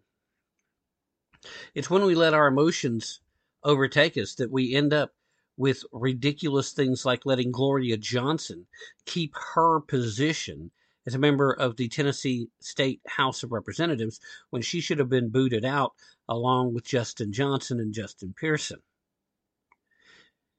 Now, I talked about this Friday, how angry I got when Gloria Johnson instantly went to the Democrats' talking point of, well, why did I get to keep my position, but the other two got booted? Well, let's just say it has to do with the color of our skin. Oh, yeah, yeah, uh, Republicans in Tennessee, they're automatically racist. Got nothing to do with the fact that you actually didn't use the bullhorn.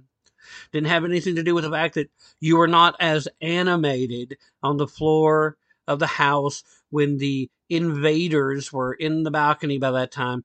The fact that you were actually attempting to lead a, by the definition of the left, an insurrection at the Tennessee state capitol. And it had nothing to do with any of that. Now, by rights, you still did enough and you stood right there with them and you chanted and you led with the chants. You were just as guilty as they were of violating the rules of the House and should have been removed. But you had some wusses, some spineless weenies that have an R stuck at the end of their name that just flat out didn't want to remove any of you, but didn't see how they could get away with not removing at least the two of you that held the bullhorn and shouted and acted like you were street activists instead of duly elected and sworn in members of the House because you didn't hold up that bullhorn, because you didn't pound your fist on the podium, you were granted a little bit of leniency. And that's a mistake. Well, it's a mistake for multiple reasons. First of all, it did allow you to get to throw out that talking point about it's racism. See, a small handful of Republicans were just dumb enough to hand over that racism, radicalized talking point that the left wanted from the first place. Just gave it to her by letting her stay. When all they had to do was drop the hammer on all three of these folks, the folks that the national media is now referring to as the Tennessee Three.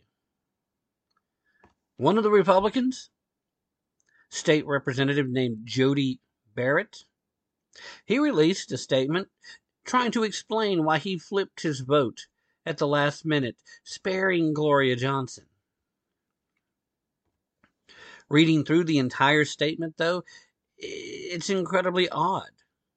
And for a number of reasons, uh, not the least of which is that it seems to be incomplete. It's almost as if part of the statement's missing. It just ends suddenly, failing to actually address several key issues that might actually better explain Barrett's decision. I decided not to vote this way for Gloria because, and then there was this, and then there was that. Just as an example, if there were factual inconsistencies in the expulsion resolution against Johnson? What were they? what bits and pieces made you decide that we just we framed this incorrectly? I mean, wouldn't that be important for Barrett's point?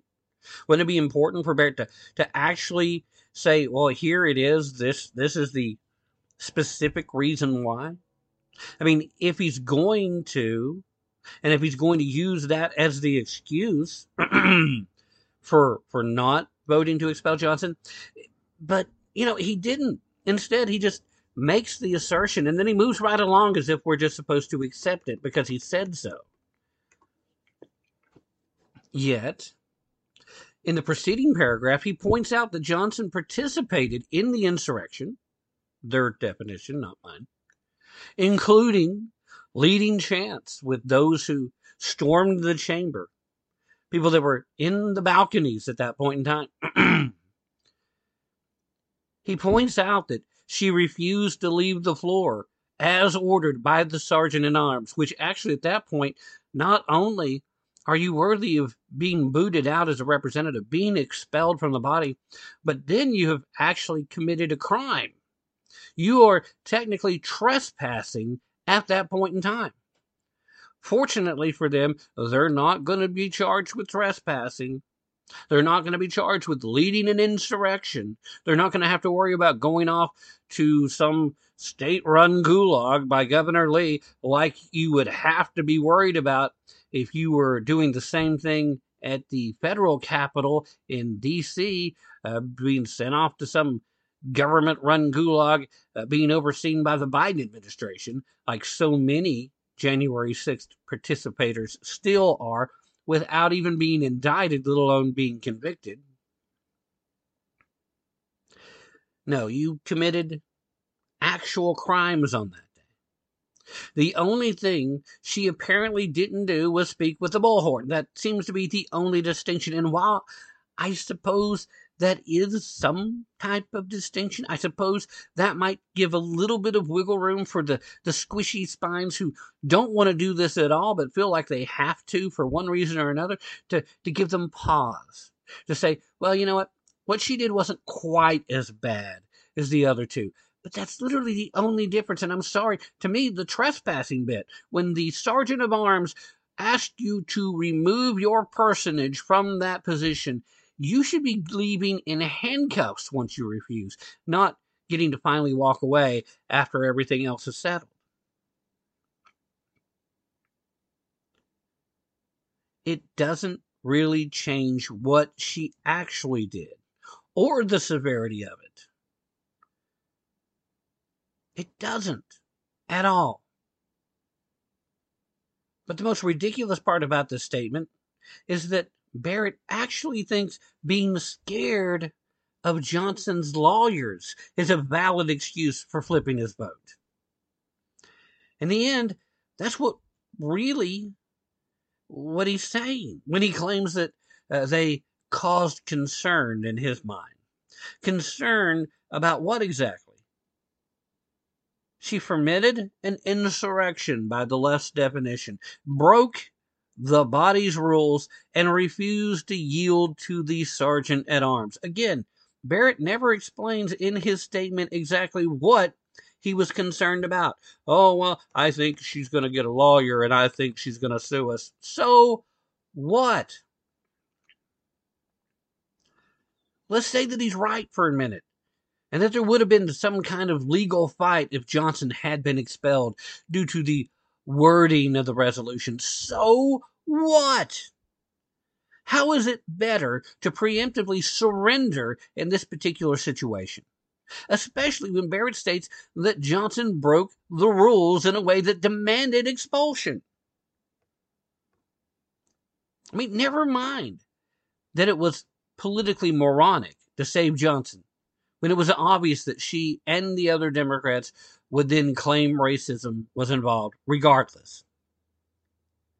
Barrett's proclamation of that being preposterous and baseless will fall on deaf ears. It doesn't matter to the left. They don't listen to logic. They don't listen to reason. And all you did in changing your vote was give more fuel to that fire of a false accusation, one that they are playing up nationally now, trying to make all of you look like idiots, including you, Representative Barrett. No one cares about his indignation because it's not 2005 anymore. This is a man who does not know what time it is, and I'd suspect he's going to pay dearly during the next election cycle. I don't think Barrett will get to be a representative anymore because he chose to release this statement that is meandering and mindless at best.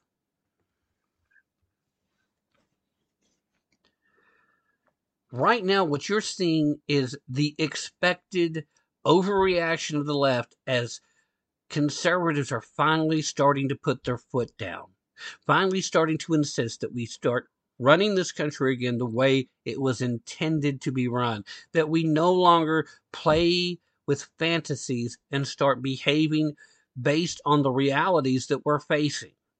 There is objective reality. Sorry, you don't have to like it. Most of us don't.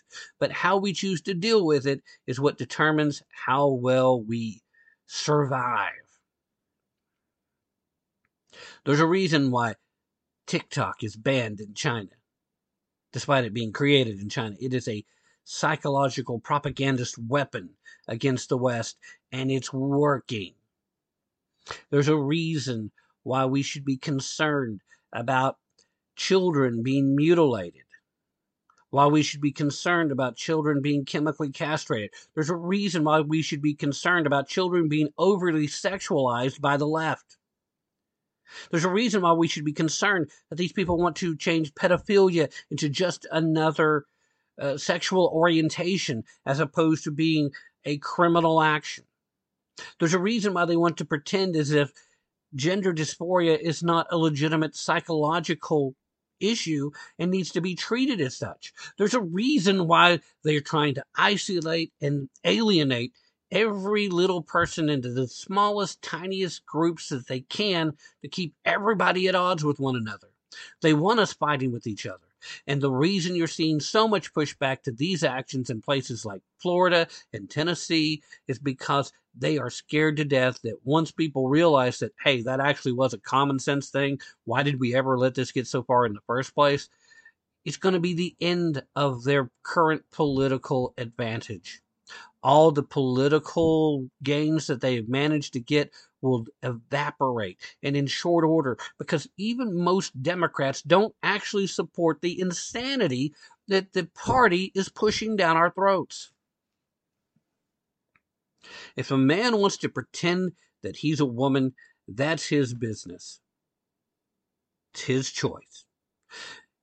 If a man wants us to pretend that he's a woman, that's our choice. We decide if we want to participate. And the answer for most of us is going to be a resounding no. That doesn't make us bigots. That doesn't make us haters. That doesn't make us dangerous. It doesn't mean we're trying to push a genocide. It means that we engage in facts. And this is a biological fact at play. Now, if you are legitimately suffering from gender dysphoria, you fall into a different category and you're not really part of this fight from the left the fact that you exist at all is what's being allowed to weaponize you against the traditional family, against the actual against the actual tools that we have built up the way we have layered our society in a fashion that allows for prosperity, that allows for us to have these arguments and have these debates. We don't have these debates in China. They don't have these debates in China.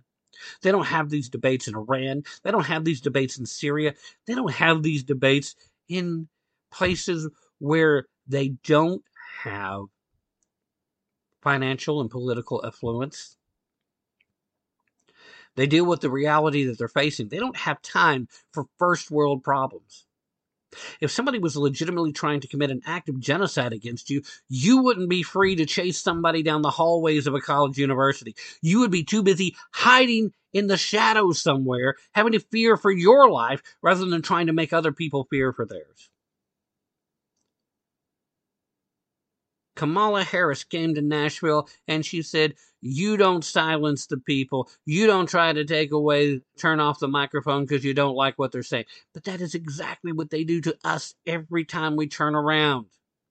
And the absurdity is they're still trying to use the event of the school shooting in Nashville as an effort to take away firearms from law abiding citizens who we clearly need firearms in order to protect us because we can't count on the police in blue jurisdictions to protect us.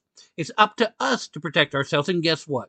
In those blue jurisdictions, we're still probably going to face murder charges because even in Texas, there are DAs that apparently do not believe that you have a right to defend yourself if you're conservative.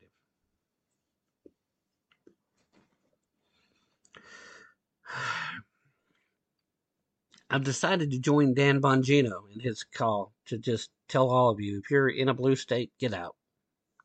Stop trying to fight. Stop trying to save it. If it's firmly blue, get out. If you're in a purple state, okay, keep fighting. But get out. Let them fall and collapse on their own because you're probably one of the few people that are still being productive enough to let these uh, people go on and, and stay in power. So get out just, just get out, move while you can. You're welcome to come to a place like Tennessee. You're welcome here as a conservative. I'm sure Florida's happy to have you. Go to a purple state where there's still a chance that you moving there and becoming a citizen there might help save the day. But get out of the blue states, get out of California, get out of New York, get out of Indiana, Illinois. They don't want you there anyway. They treat you like a criminal just because you believe in the Constitution ahead of somebody else's feelings.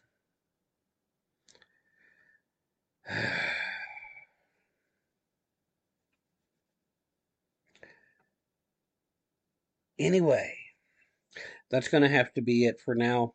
Uh, last second uh, bit of housekeeping that I meant to mention earlier, and actually meant to mention it uh, Friday night, the live show, and kind of got carried away with other stuff and didn't get there.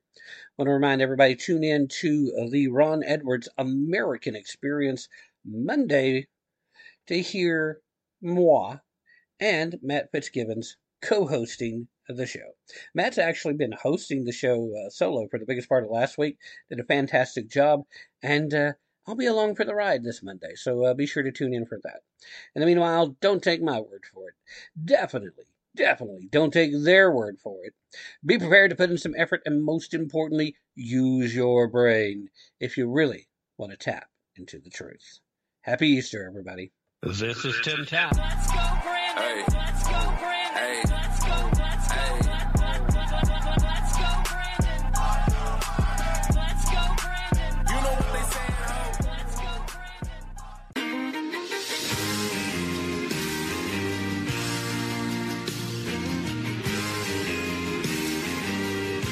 You're listening to Tapp into the Truth. Hey, Joe. They say building back better, make America great.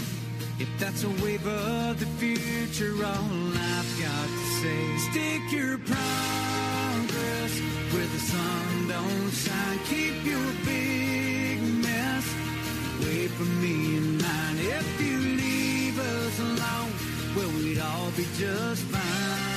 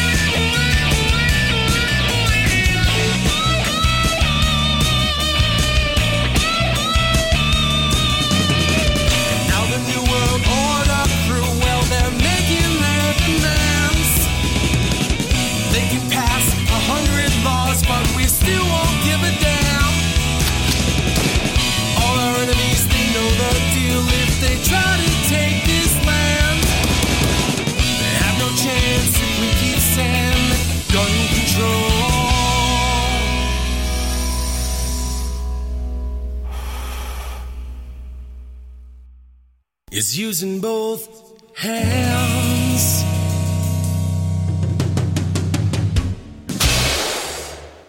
Evil is powerless if the good are unafraid.